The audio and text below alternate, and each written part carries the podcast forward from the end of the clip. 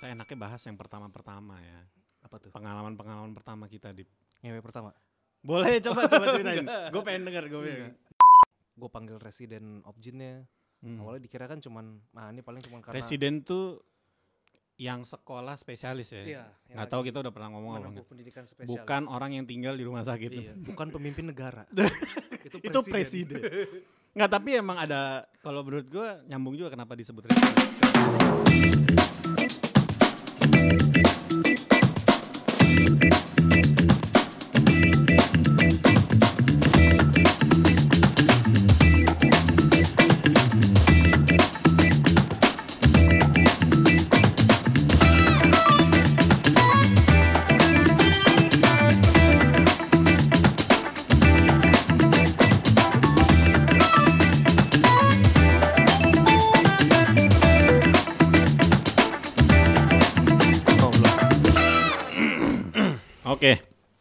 Take one. Take podcast pertama atlet podcast Adlib on YouTube. on YouTube.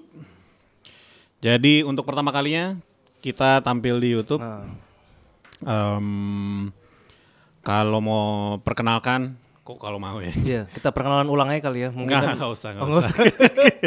Perken- Pokoknya kalau belum tahu kan mukanya gua Iya. Dokter Nino, Gua Dibia. Dokter Dibia, kami yang biasa ada di Spotify. Hmm, podcast Kali ini atlet. kita memutuskan untuk merambah ke Iya, YouTube ya, karena kita nggak mau kehilangan AdSense lebih Enggak, lanjut. enggak, enggak. Biar ada visualnya aja, biar tampil Mm, aja. mm, mm, mm, Biar mm. kalau ketemu di jalan bisa nyapa. Capek anjing. Oke. Em, ya, untuk pertama kalinya Hmm. kita tampil di YouTube, kita enaknya bahas yang pertama-pertama ya. Apa tuh? Pengalaman-pengalaman pertama kita di Ngewe pertama. Boleh coba coba ceritain. gue pengen denger gue. Gue sih cerita aja orang gue udah. Eh, kan gue belum nikah, jadi belum pernah lah, pastilah. Oh gitu. Iya. Gak pernah gue. Tinggalan zaman lu Dip. Dosa. Oke ya. Jadi em, Sedikit Intinya, flashback aja kita paling. Flashback, kita mau flashback belakang. pengalaman pertama kita Hmm. baik itu pokoknya di dunia kedokteran ya, baik itu pas lagi koas. Emang kita kerja di dunia kedokteran? Oh enggak ya? Ya udah gua doang berarti. Kan gue marketing. Kan lo ini ya, kadaver. Guru besar dong. Oke. Jadi pengalaman pertama Hmm. di dunia kerja kita, baik itu dari zaman sekolah, Hmm. waktu koas misalkan, ataupun pas lagi kerja sekarang Iya, udah jadi internship. dokter, internship segala macamnya. Yang pertama-pertama nih, Dip. Pengalaman pertama lo ngelihat orang meninggal. Pengalaman pertama gue ngeliat orang meninggal. Kapan ya? Tapi bukan bukan meninggal keluarga ya, maksud Iya, gua iya, iya. ngelihat di depan tahu. mata Iya, iya, lo iya. pas lagi kerja gitu. Oh, jadi gue inget banget nih. Koas, stase pertama gue tuh interna. Hmm. Jadi gue koas, stase pertama gue interna. Oh iya, kita udah pernah bahas ya, tapi Iya. gue baru ngeh lagi anjing koas pertama kali langsung interna. Iya, koas pertama kali interna. Biasanya kan stase kecil kan, awal-awal stase kecil kan. Mm-mm. Gue langsung interna. Terus gue adalah megang. Ini namanya masih gue inget sampai sekarang. Anjing. Namanya Pak Ngabdul. Jangan gitu dong, gue gak bisa nyebutin soalnya. Oke, Lu berarti gak care sama pasien. Iya Pak Ngabdul. Iya, iya. Gue ikutin perjalanan dia dari awalnya masih sakit biasa. Dia kan sakit. Ya adalah pokoknya sakitnya. Terus sampai tiba-tiba. Lo nama disebutin ya penyakit gak disebutin Iya. nggak mau. Enggak, dia dia eh, apa ya lagi itu sirosis kalau nggak salah penyakitnya. Sirosis. Oke. Gue ngikutin perjalanan dia. Sorry ya gue sambil Iya. Nggak boleh dong. Oh, iya, terus, Ini terus. jangan dicontoh ya, nggak bagus nih. Jadi gue ikutin perjalanan penyakitnya dia. Karena kan kalau kita koas kan kita megang pasien itu tiap hari kan, kita follow up kan. Kita follow Iya, up, kita iya. tanya perkembangannya. Gue sampai kenal tuh sama keluarga itu, sampai ngobrol. Iya. Iya, nanya-nanya. Terus udah sekitar hari ke 10 apa hari ke berapa, tiba-tiba kondisinya makin buruk, makin buruk, pindah dong ke ruang intensif, Ah. HCU dulu. Hmm. HCU gue masih gue ikutin tuh. Karena keluarganya kadang-kadang masih suka nanya-nanya kalau ketemu, misalkan lagi di jalan gitu, Hmm. nanya kondisinya. Sampai dia pindah ke ICU. Kebetulan pas gue lagi jaga, lagi itu, ya pas gue lagi ke sana pasiennya udah mau sakaratul maut. Anjir. Bisa lo ceritain lebih detail nggak? Maksud gua bukan bukan detail ini ya, tapi Iya, iya. kan lo jadi experience pertama lo tuh gimana tuh dia megap-megap gitu. Mungkin apa ya? Atau lo bantu CPR-nya. Gue nggak bantu CPR sih karena karena kan udah di ICU kan. Di ICU lagi tuh dia udah di NR juga. Eh tapi lo masuk ke. ICU-nya? Masuk ICU-nya. Oh lo ngerawat di ICU Iya kan juga? gue ikut, gue ikut follow up juga kan. Oke, ikut oke, visit, gue ikut follow up pagi. terus ya udah terakhir kali gua ngeliat dia ya napasnya udah nggak bagus udah ya gimana sih udah menggap-menggap kayak gitu Mm-mm. terus karena gua mungkin tuh karena pasien pertama gua kali ya jadi gua kayak masih ngikutin terus tuh. Oke. sampai akhirnya ya dia udah karena nggak di apa udah nggak resuscitate lagi kan udah udah resuscitate jadi dia nggak diintubasi. Akhirnya ya udah lewat gitu aja. Hmm. sedih sih tapi gua. Pas di Sedih ya ngerasa ya. sedih. Kayak anjir gua udah megang dia sekitar berapa 20 hari gitu. Kayak ketemu tiap hari ngobrol dari awalnya masih bisa ngobrol sampai dia tiba-tiba udah nggak sadar kayak gitu sih. Anjir, ada ininya apa? Iya. Ada keterikatan ini sendiri ya. Pengalaman pertama soalnya kan. bonding pengalaman pertama tapi selanjutnya ngelihat orang yang plus gitu kita istilahnya kalau di dunia kedokteran tuh meninggal plus ya ya sekarang sih udah bukan biasa aja ya kayak sedih cuman kita nggak boleh simpati sih karena kita kan harusnya empati kan kalau kayak gitu kan Iya, ya. Teorinya gitu ya. teorinya cuma Tapi kan karena kita Kalau gue sih pertama kali gue inget apa tuh? Mungkin bukan yang pertama kali banget ya, tapi yang pertama berkesan buat gue karena bener-bener di depan dan gue yang CPR gitu. oh yang CPR Itu pas gue lagi jaga IGD Hmm. di rumah sakit gua koas. Itu eh, ada ibu dengan ini. Ibu siapa? Ya nggak bisa disebutin lah. Emang lo lu. Kebetulan gue juga lupa.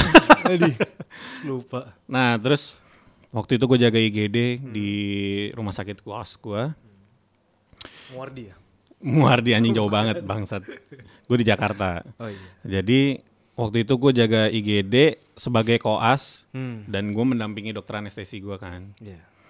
Nah itu tuh ada pasien gue inget banget dia eh ini.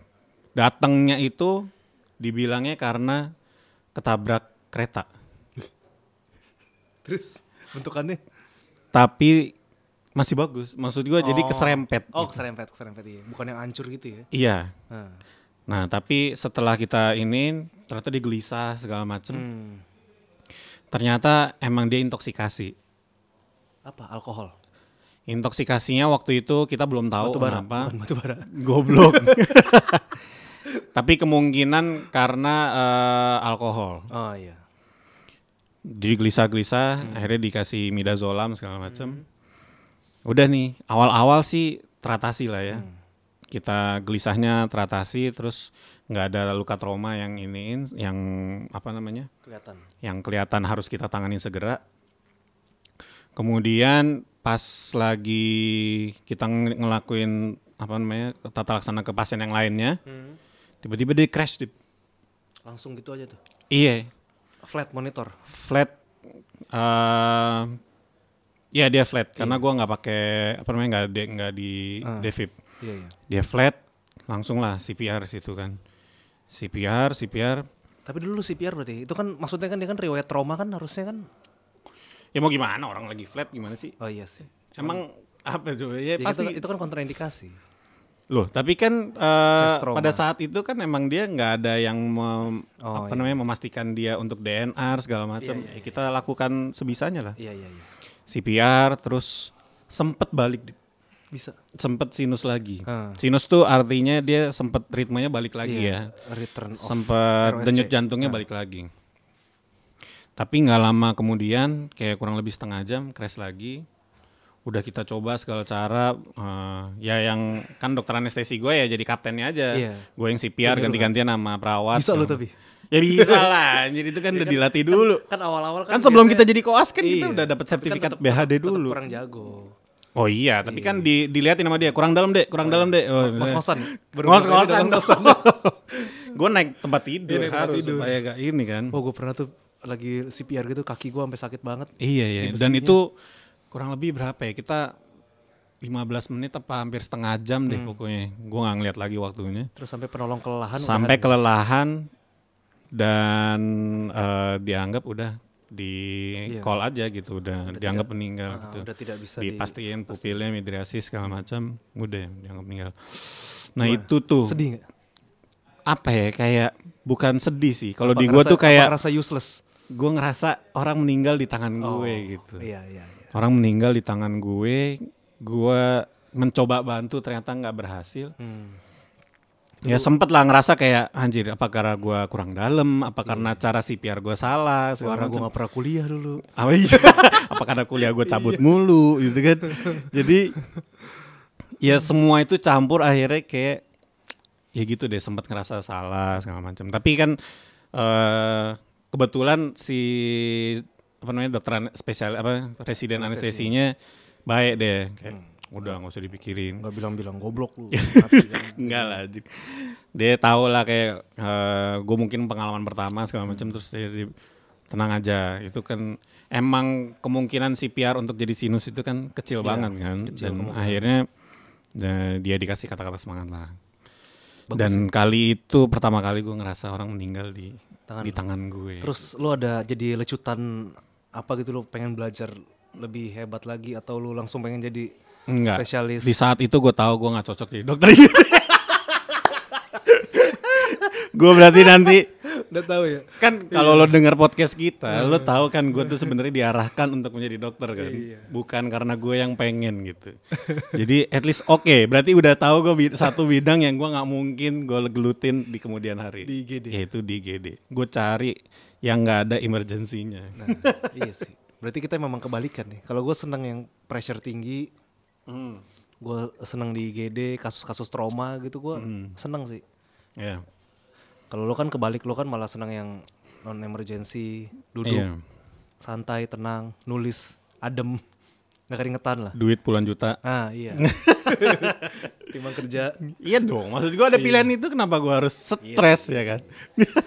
timbang lo harus bermain-main sama darah ya. Yo, Tapi kalau ngomongin pasien, gue yang pasien paling gue inget ya, ada satu. Dulu gue lagi stase, Tar dulu ini jadinya pengalaman pertama apa nih? ini pengalaman pertama gue CPR. Oh CPR, Iya, oke berarti nyambung juga lah ya. Nyambung juga. Jadi gue lagi tuh stase objin, gue jaga di VKIGD kan. VKIGD. Iya. Di Ada IGD yang kan- sampai ini ada. ya? Oke, terus? Jadi dia datang eh, rujukan dari klinik atau rumah sakit lain ya. Jadi dia pos melahirkan, pos melahirkan. Tapi perdarahannya masih terus-terusan per vaginam. Kayak udah 6 jam gitu masih terus-terus berdarah. Hmm. Akhirnya udahlah sampai IGD, awalnya masih bagus kondisi pasien masih sadar. Kita tanya-tanya, dia bidan dulu gue inget banget.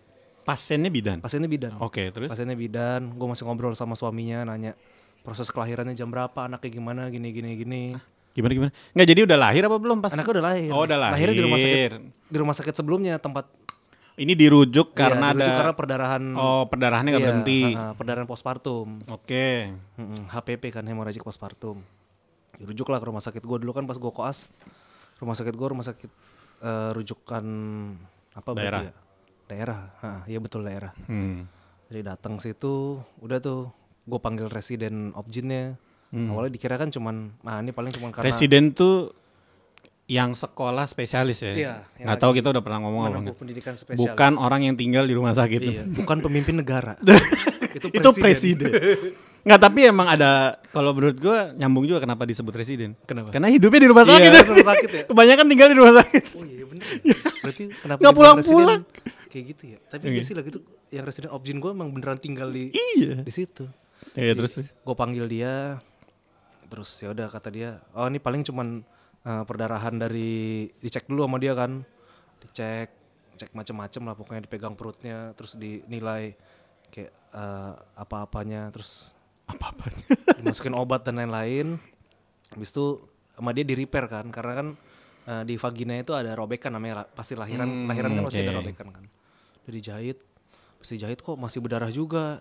Terus dicek, dibuka lagi jahitannya, dicek dalam. Ternyata dia apa namanya?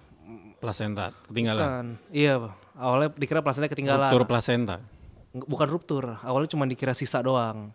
Iya, Nah, iya. Akhirnya, akhirnya dimanuver kan yang di korek-korek gitu tuh. Tetap masih perdarahan juga. Terus itu sampai berapa jam yang gue di IGD nungguin dia tuh? Sampai tiga jam perdarahan yang nggak habis-habis. Sampai akhirnya dia buka infus empat line. Gue baru sekali lihat buka orang ide infus tangan kanan Karena kiri. udah mulai kaki, ini udah- hipotensi iya, segala udah macam. hipotensi udah shock tuh malah pasien, shock. Oh, pasien udah anjir. mulai mulai nggak sadar Oke, terus. terus perdarahannya nggak habis-habis itu gue baru sekali orang ngelihat perdarahan yang keluar udah bukan darah lagi udah jadi cairan jadi cuma cairan Kelihatan makin aja. pucetnya, makin iya pucetnya makin gitu. pucetnya di situ akhirnya eh, nggak bisa lah ini dia lagi tuh baru lahiran anak pertama cuman untuk life saving kita mau ngelakuin eh, hysterectomy. Iya. Jadi rahimnya Oh, diangkat. rahim diangkat aja. Karena rahimnya Jadi operasi sito ya, iya, operasi, sito. darurat. Operasi sito. Terus wah itu sempat heboh gitu kan karena kan kita jarak dari VK ke ruang operasinya cukup lumayan kan. Jadi harus di eh, KBI KBE. Jadi yang ditahan dari dalam sama ditekan dari luar gitu. Oh iya iya, Ah. gue tahu teori dong gak pernah ngelakuin. tuh. Iya, itu gue tadi gue suruh ngelakuin. Cuman kata dokter objinnya kan akhirnya sampai datang tuh yang lagi on call.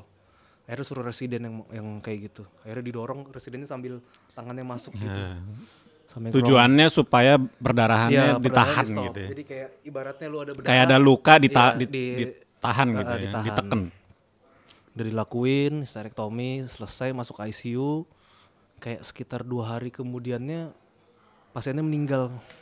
Karena ya udah nggak tahu bukan telat nggak tahu apa ya mungkin ya memang badannya udah nggak bisa balik lagi karena perdarahannya lossnya udah banyak banget Loh, tapi udah diangkat. udah diangkat operasi. udah diangkat. Tapi masih tetap berdarahan.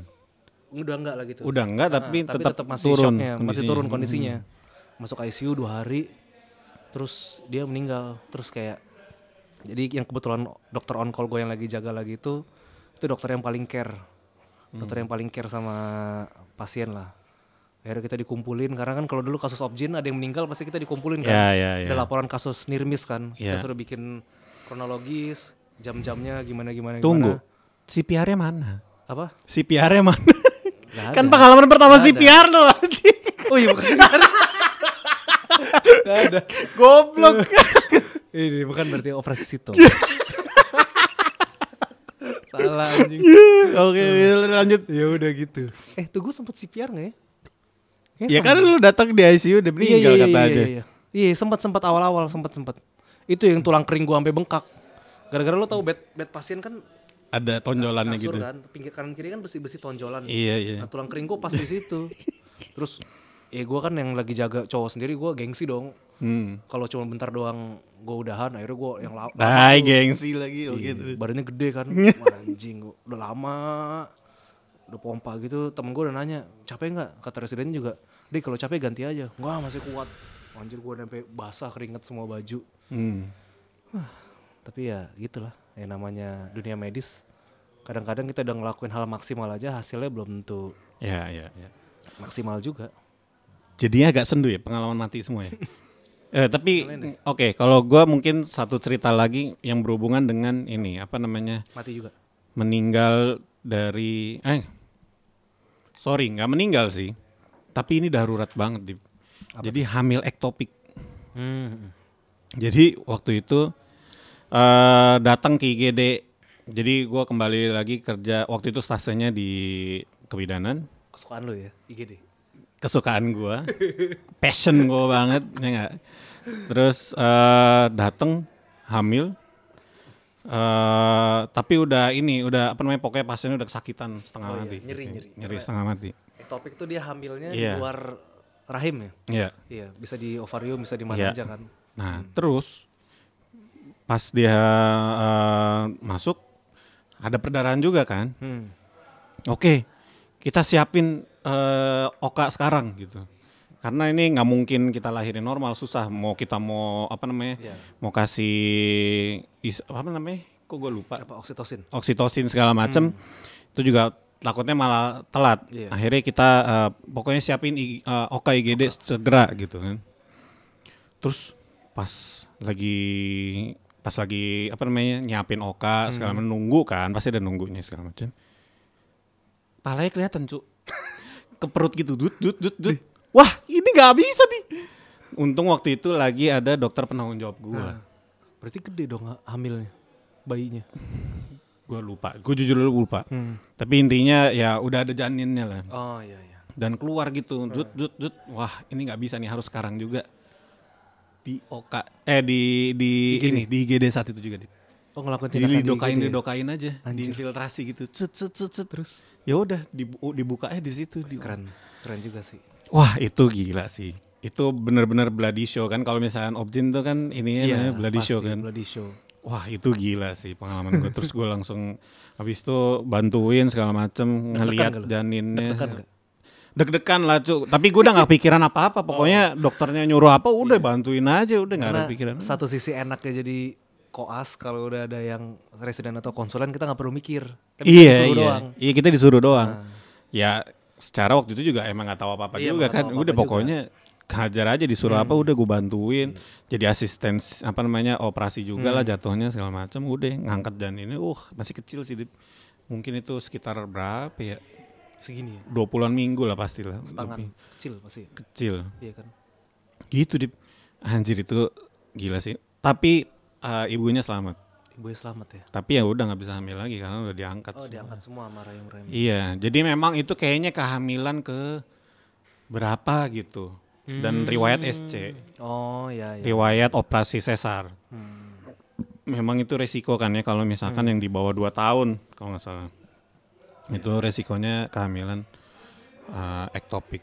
Tapi enggak juga ya, kehamilan ektopik kan beda sama ruptur Beda. eh, uteri. ya. Urut uteri Pokoknya nggak tahu deh gue, lupa gue detailnya gimana. Nanti kita undang dokter spesialis Ngapain aja.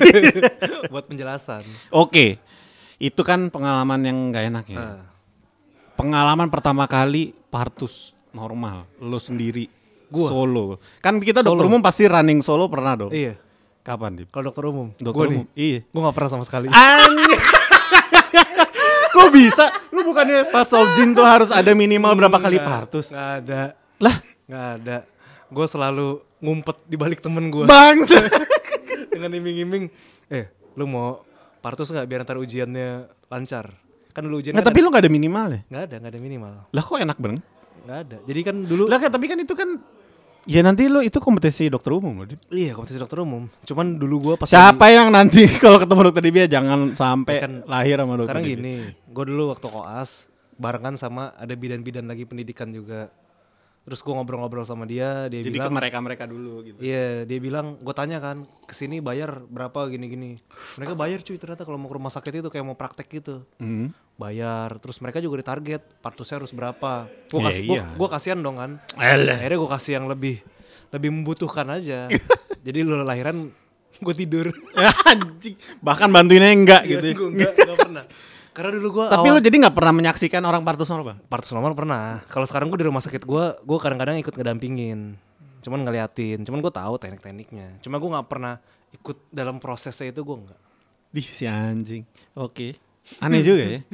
Gua kira lu justru malah harusnya lebih banyak daripada gua. Gua kan ya kembali lagi gua sebagai anak FK di Jakarta Iya. yang harusnya pengalaman itu justru nggak terlalu banyak karena tapi teman-teman gue banyak lahiran. Iya, cuman gue doang soalnya gue nggak mau. Gue nggak soalnya tahu nggak ditarget. Kalau gua ditarget Iya, Dip. gua nggak untuk gua lu untuk gua boleh ujian tuh gua udah targetnya minimal berapa ya? Dua apa tiga gitu. Buktinya apa? Video. Enggak, ya kan ada logbook di tanda tangan sama residennya. Kan bisa bohong. Ya kalau bisa bohong. ya intinya ada targetnya. Makanya entertain presidennya. Bang mau makan apa? Anjing. kan udah ada itu fetusnya. Oke, kalau gua pernah di Hmm. Jadi kalau di gua yang kuliahnya di Jakarta, udah pasti di RSCM tuh nggak mungkin dapet deh. Karena udah pasti kerjaannya residen ataupun Oh iya, bidannya. bidannya. Gitu. Jadi eh, mereka juga nyari pengalaman, Hmm. bidannya juga nyari pengalaman kayak lo lah gitu. Iya. Nah, kalau gua nyari pengalaman atau tindakan itu ada di rumah sakit satelitnya Jakarta. Apa tuh? Ya Tangerang. Hmm. ya pokoknya kayak gitu. Siloam. Itu itu hah? Siloam bukan? Kok Siloam sih RSUD dong gimana sih? Ya mana ada kan rumah sakit swasta goblok. Jadi itu di RSUD Tangerang itu tempat eh, tindakannya koas lah, surganya tindakan lah pokoknya. Ya di situ, di situ kan sehari ya Allah yang lahiran banyak banget di yang anaknya anak ke 14, anak ke 10 segala Udah macam. udah kayak kucing kali, cuman keluar. itu dia itu salah satu alasan kenapa koas diperbolehkan karena Oh. pasti lebih mudah juga kan keluarnya Iya, segala iya, macem iya, paling dilihat kalau ada resiko ya berarti enggak tapi kalau nggak ada dipilah- resiko dipilah-pilah kasusnya. ya. pilah-pilah tapi kalau benar-benar aman udah pokoknya kan didampingin juga lagi Iya, kan iya, iya, tahu. nah ya udah di situ gua ada ibu hamil ke berapa ya? ke anak ke 8 apa ke 9 gitu kan Banyak kayak mbah gua. Anaknya. Iya. di 12. situ eh udah nih datang-datang udah crowning Terus udah siap gitu. udah siap ya udah pokoknya langsung lari dibawa ke VK-nya ke kamar bersalinnya Bersalinnya. udah langsung ayo dek kamu dek oke siapa aja. Kan lo dampingin juga gitu. Kalau ada apa-apa ya ada lu. Tapi gue dimarah-marahin mulu bang. Kenapa? Kamu makanya jangan kayak gitu. Kamu makanya harus ditahan perineumnya. Kalau karena dia robek. Iya ini gue begini. nggak nggak ditahan ya nggak ditekan Iya ya? gue begini tapi mungkin kurang Oh, kurang iya, di. iya. Kamu dorong lagi dong, dorong lagi gitu. belum gemeterannya Iya belum gemeterannya segala macem kan. Anjing udah diapain gitu biar gue tenang udah tau pengalaman pertama gitu ya. Untung sih udah lahir bener dia kepala dulu kan terus eh, apa namanya eh, diangkat bahu iya bahu kanan ya eh ba- kanan. bawah ya, pokoknya ke bawah dulu baru ke Nah, atas gitu kan set oke udah aman. Terus plasenta lah nunggu plasenta. lahir sambil suntik oksitosin segala macam plasenta lahir dilihat lengkap atau enggak ya kan? dinilai. Udah. itu udah checklist kamu kan? jahit juga perineumnya? Anjay. Hmm, tapi kan jahit perineum sebenarnya paling gampang tau. Emang Gua jahit, gampang. gua jahit perineum pernah soalnya dia paling paling ini paling lembut. Jadinya enak gampang. Dan yang bikin gampang dia nggak sakit. Oh. Dia masih sakit sama ininya kan? Iya iya iya. Makanya kadang-kadang di beberapa rumah sakit ada yang kalau jahit perineum nggak di anestesi lagi nggak dibius iya iya emang emang nggak dibius lagi sih itu kayak oh ya cuman infiltrasi Iya, dikit infiltrasi aja dikit-dikit gitu doang di tempat masuknya Infiltrasi tuh ya bius di langsung di tempat-tempat kayak gitu ya. Ya gitu sih. Jadi wah itu pengalaman seru tapi seru dan gue tahu objin juga bukan pilihan gue. Nanti. dia langsung ke eliminasi jadi orang kalau misalkan jadi koas, dia nyari mau jadi Iya. dokter apa. Gue justru yang oke ini enggak, ini enggak, ini enggak. terus semuanya enggak dong Bisa jadi sebenarnya. tapi ya sih pilihan gua untuk jadi bidang nanti yang mau gue lanjutin spesialis ya terbentuknya ya pas di koas itu Karena Gua kita tuh- turun di sana kan ikut langsung terjun Iya, ke dunia kalau gue tuh lebih ke ini deh. Gue nggak bisa, bukannya gue nggak bisa under pressure, tapi Hmm. gue kalau under pressure jadi lemot. Maksud gue, ya daripada kenapa-napa Iya, kan, iya, iya. keputusannya salah gitu kan. Walaupun gue tahu teori segala macam karena eh ya sampai sekarang juga gue teori semua oke lah gitu. Iya. Tapi kalau dalam under pressure salah ngambil keputusan, gue nggak mau ngambil resiko itu. Jadi akhirnya gue ngambil jalan lain gitu. Iya iya iya. Terus pengalaman tadi kan udah sedih-sedih ya, yang seru. Pengalaman seneng lu lihat pasien sembuh kapan? Apalagi lu kan sekarang nih banyak nanganin pasien-pasien cancer, otomatis kan bonding ke pasiennya juga harus kuat kan karena kalau yang udah eh, terminal stage gitu-gitu lu harus Iya. support. Pasti kan ada dong lu bonding sama pasien terus Tapi ini harus sembuh apa enggak pasiennya? yang pokoknya bikin lu seneng deh entah either dia sembuh atau enggak tapi lu kayak puas aja sama hasil kerja lu gitu kayak lu ngelihat misalkan lu lagi baca status dia dalam hati kayak anjir ilmu gua kepake juga nih Ini Lu bisa ngebantu orang ada pasien waktu gua jadi residen di uh, radioterapi. Jadi Hmm. waktu gua sekolah spesialis kurang lebih beberapa tahun yang lalu lah. 12 lah ya. itu ya 12 tahun anjing tua banget. Nah, itu gue eh megang salah satu pasien. Gini, Cewek- cewek, Kalau gua itu gua kalau di waktu residen Hmm. itu terkenal pasien tuh nangis sama gua. lu apain kakinya kincak kali Jadi kalau lo tanya ke perawat, iya kalau pasien tuh ketemu dokter Nino tuh sering kali nangis gitu. kenapa apa Tapi lu nangisnya, nangis mereka lega. hmm. Nggak tahu kenapa ya, ya gue cuman ngejalanin apa yang diajarin gitu. Iya. Karena kalau di gua bidang kanker di apa namanya kurikulumnya, Hmm. the first thing you have to know maksudnya yang lo harus pelajarin itu adalah breaking the bad news gitu. oh iya iya Jadi gimana caranya mela- melaporkan atau menyampaikan. berita buruk ke pasiennya gitu? Tanpa terlihat buruk. Tanpa terli tanpa membuat dia eh, ngerasa ini akhir dari Iya. segalanya gitu. Ngerti kan? Itu susah tuh. Dan itu buat gue susah banget. Hmm. tapi nggak tahu kenapa yang sejauh ini gue lakuin pasien sih nggak pernah ada yang marah ke gue maksud gue selalu grateful gitu selalu Iya. itu kan ada fase-fasenya kan ada yang denial yang angry Iya, gitu, iya, sampai iya. terakhir dia apa acceptance, acceptance ya nah jadi eh gue waktu itu untuk pertama kalinya kali ya gue ngelakuin Hmm. itu dan pasiennya itu ada kanker serviks stadium 4 bahkan jadi dia udah memang udah ada metastasis ke tulang Hmm, iya, iya. nah tanpa gue mau nyalahin dokter lainnya tapi memang sepertinya dokter lain tuh kurang waktunya untuk ketemu pasien gitu. Iya. Jadi ngejelasin ngejelasin itu kurang. Nah sedangkan gue waktu itu kan sebagai peserta didik, ya kerjaan gue ini doang gitu. Jadi ya udah gue ngejelasin Waktu semuanya. kita lebih banyak ya. Sampai gue bilang "Eh, ini tanpa saya ini tapi ibu harus tahu segala macem. Jadi ibu udah ada penyebaran ke tulang segala macem. Nah itulah banyak pasien yang akhirnya nangis ke gue Dip, karena ngerasa ya ternyata selama ini udah begini nggak dikasih tahu segala macem iya, gitu iya. loh.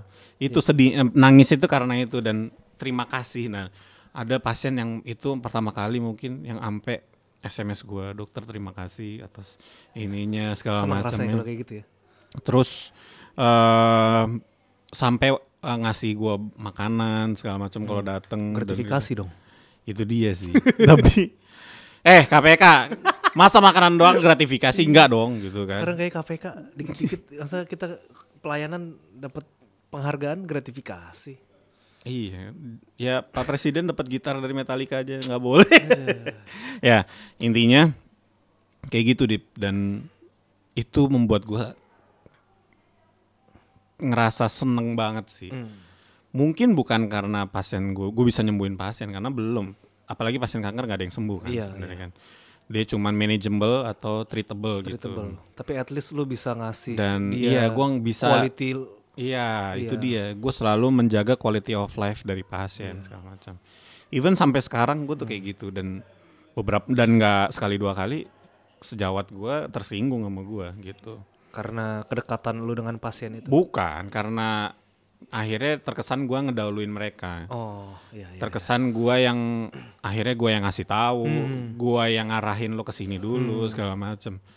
Ya tapi kan pada satu sisi ya it gue jadi dokter tuh sekarang nggak semua tentang nyembuhin orang doang dong. Iya gitu. sih, betul. Bagaimana ceritanya orang itu bisa feeling good dengan penyakitnya gitu loh. Hmm, Dia gimana caranya pasien itu bisa ngerasa ada harapan yang bisa dijaga dari kehidupan sisa eh dari dari sisa, Sisa kehidupannya kehidupannya ya. dia gitu. Itu loh yang lebih penting dan itu gua puas banget dan gua sampai sekarang walaupun gua jadi dokter didorong orang, didorong bokap gua, gua mungkin nggak menjadi dokter yang paling pinter saat ini gitu. Tapi at least gue bisa ngasih value itu buat kerjaan gua. Iya, tapi tetap ya. Jadi pada entah pun gimana caranya lu jadi dokter Mm-mm. atau sebabnya kenapa, tapi Iya. ketika lu nanti berpraktek ya lu harus Iya. all out sih. Iya dan gue percaya emang nggak ada loh dokter pinter, dokter bodoh tuh maksud gua.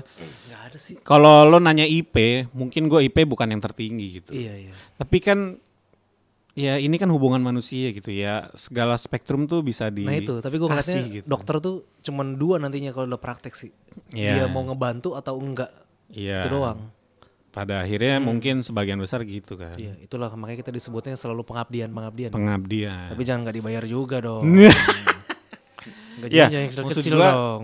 di dan harga itu ya memang ada alasannya Hmm. gitu maksud gua jadi ya mungkin ya itu yang bisa gua kasih Iya. nah kalau lu pengalamannya apa Dip? yang pertama kali lu ngerasa kayak gue bener nih akhirnya gue jadi dokter nih daripada gue jadi tentara waktu itu kan Tapi mau jadi tentara. dan lu ngomong waktu itu pengen jadi preman.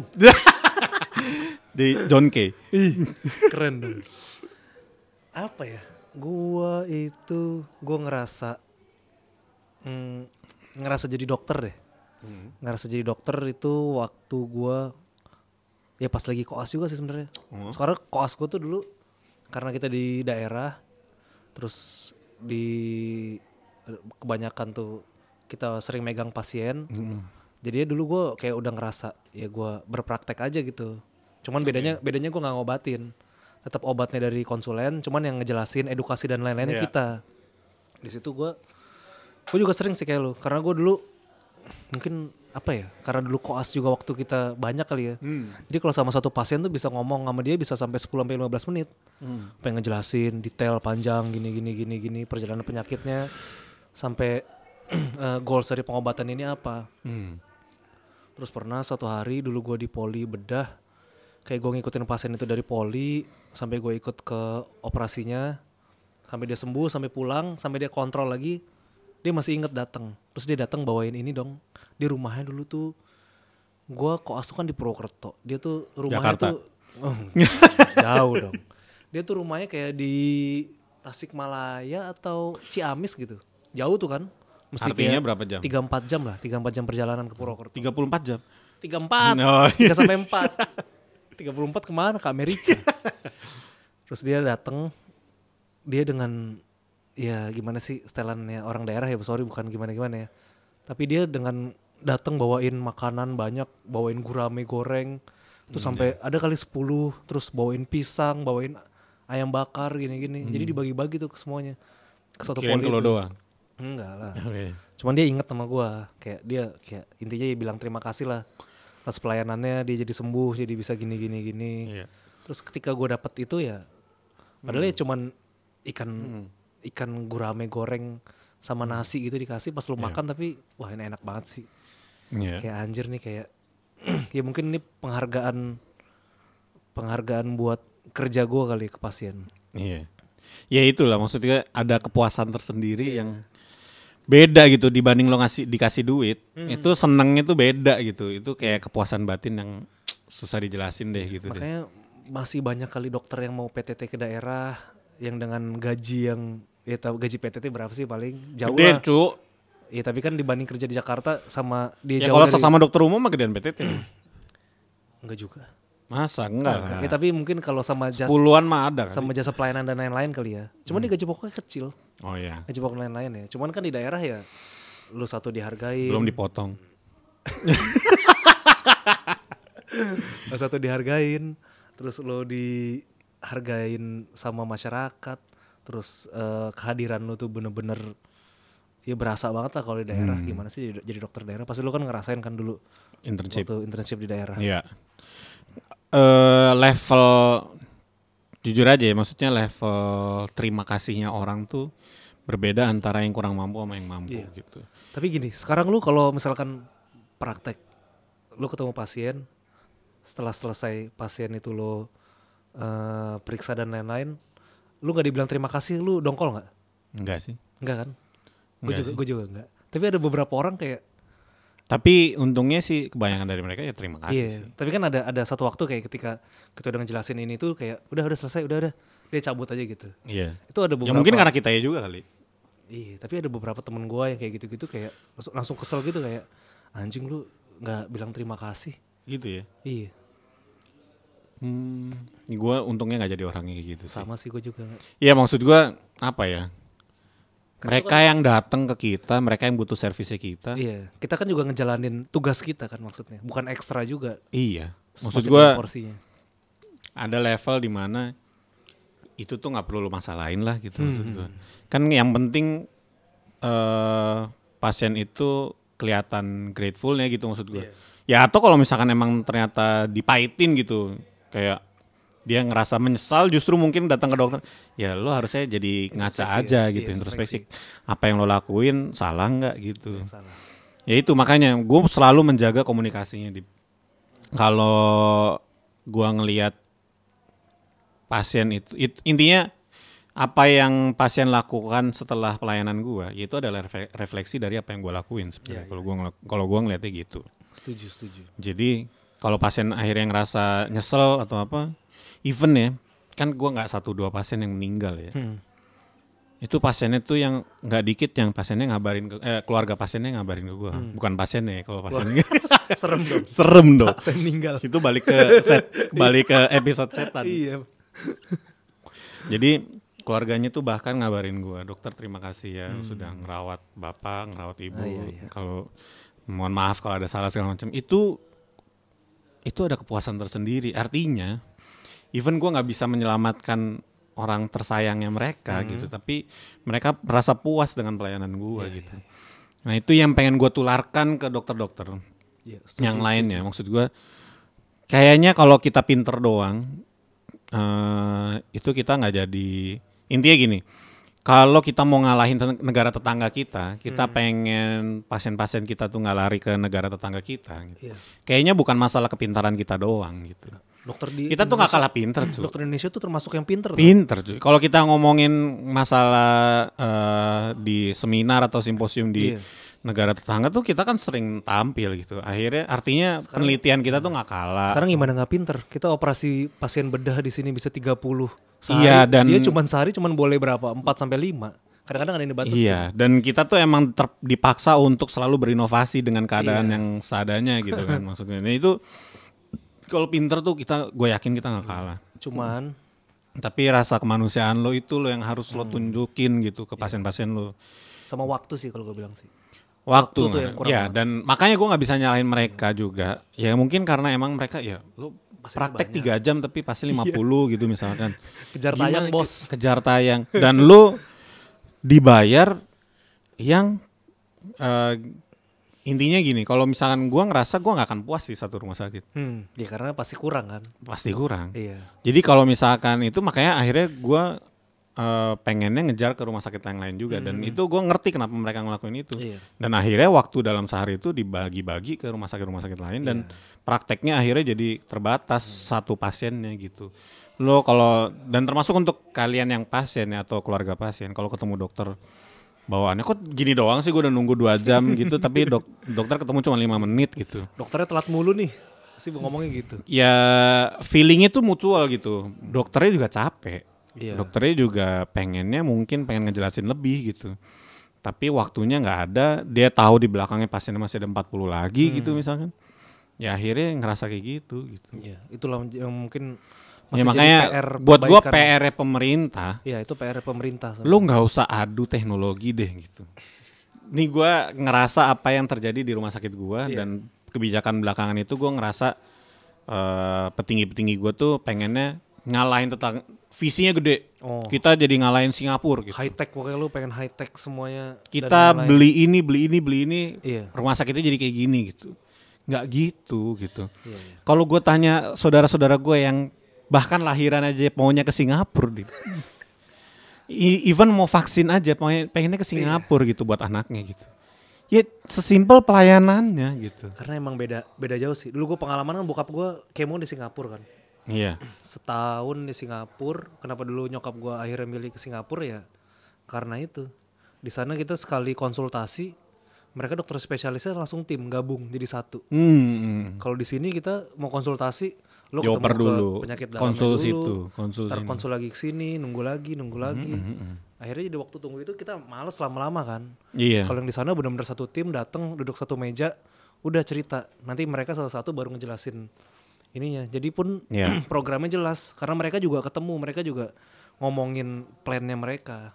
Iya. Itu yang nggak ada di negara kita sih kalau gue lihat sih. Betul. Even rumah sakit pusat kayak gue ya, itu nggak ngelakuin Lo gitu. lo nggak kayak gitu. Nggak. Misalkan mau ada rencana, Paling ada beberapa momen kayak breaking bad news tadi. iya. ada yang ada ada beberapa momen kalau misalkan eh, ngumumnya eh, ngasih tahu kalau ini nih udah stadium 4 segala macam tuh ada yang kayak lo kalau gitu main gini-gini, eh lo aja lo aja. Enggak gitu loh.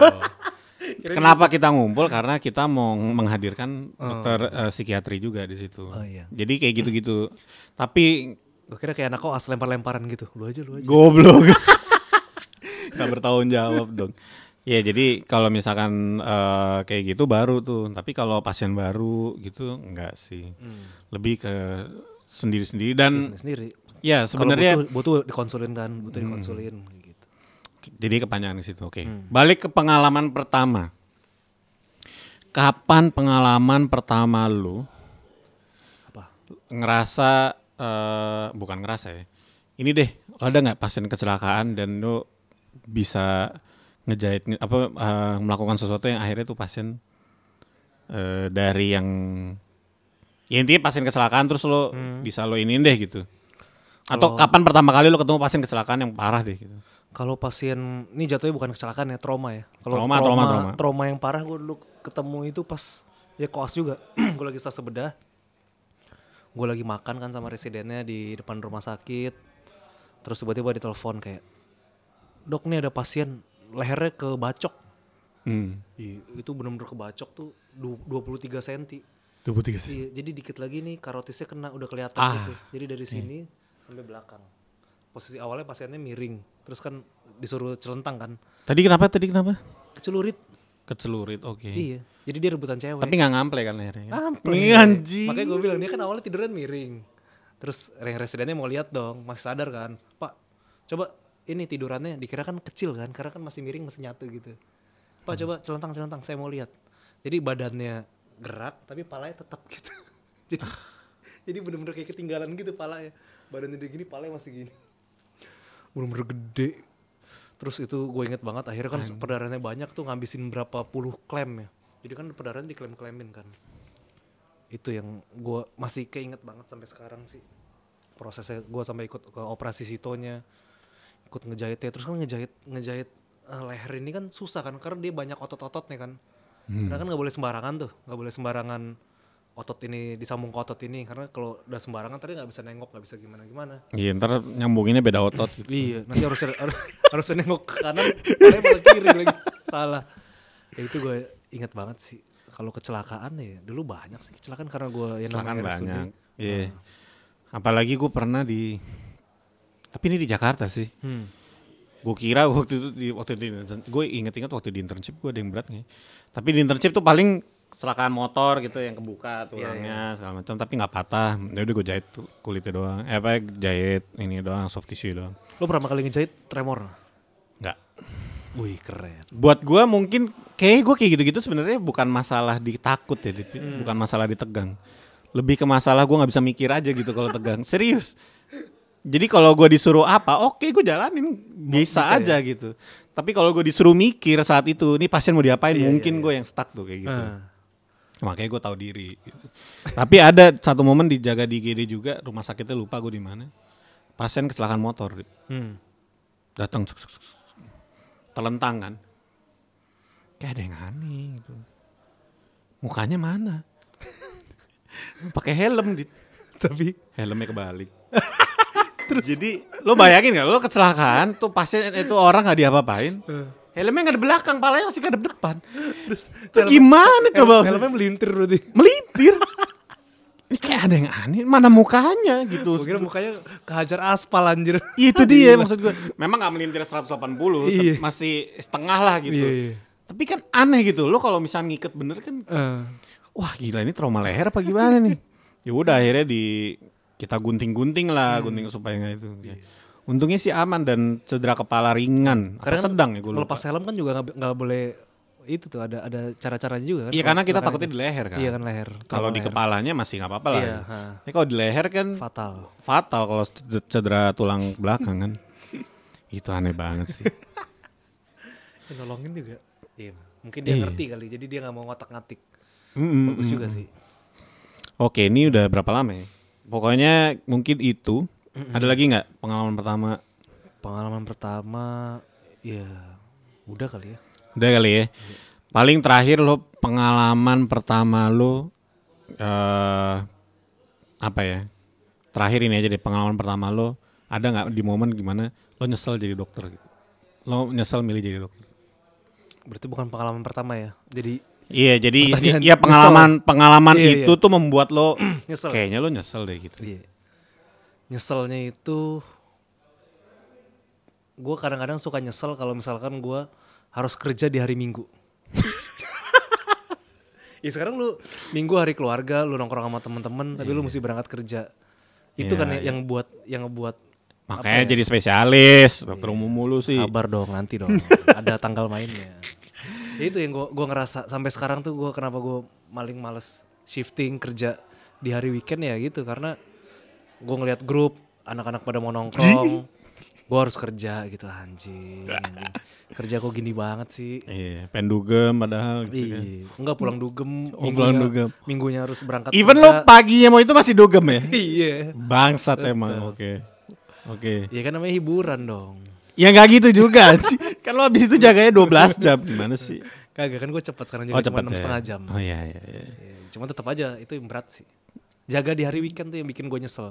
Hmm. Sama kalau ngeliatin nih charge gaji eh, tenaga medis Indonesia sama luar, itu gue nyeselnya minta ampun sampai sekarang.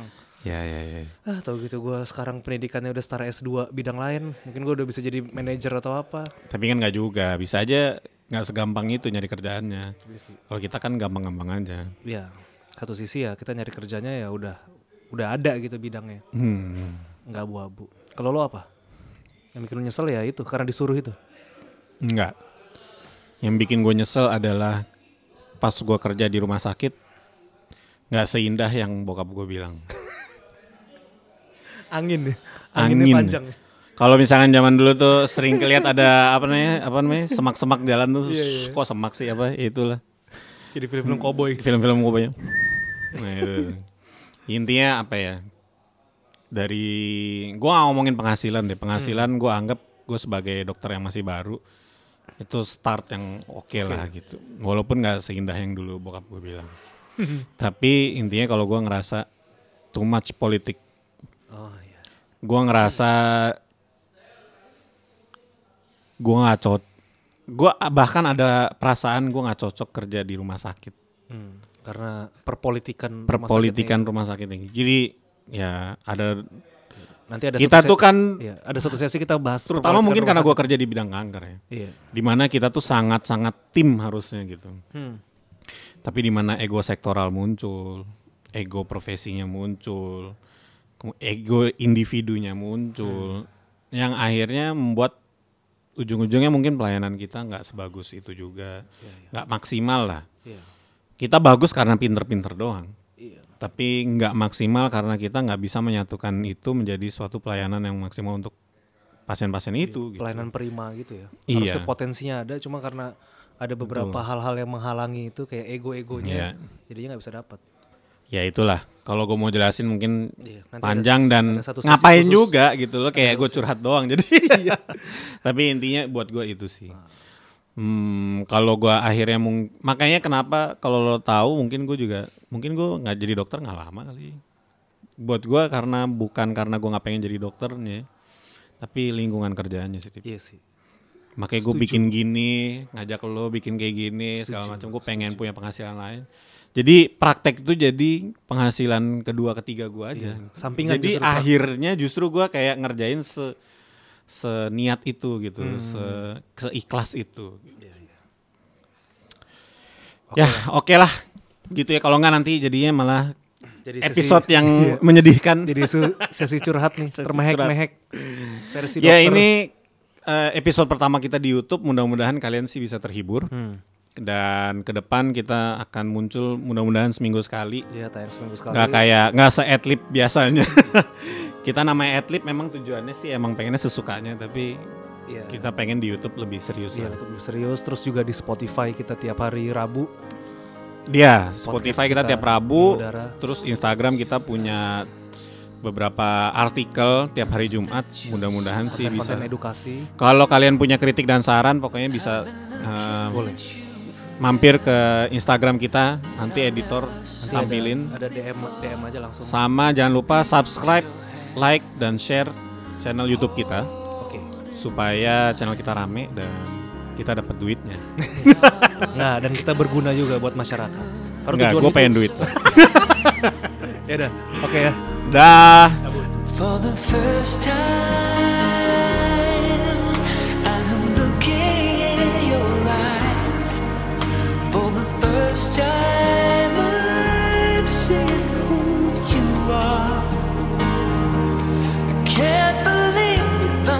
I see when you're looking back at me. Now I understand why love is. Love is for the first time.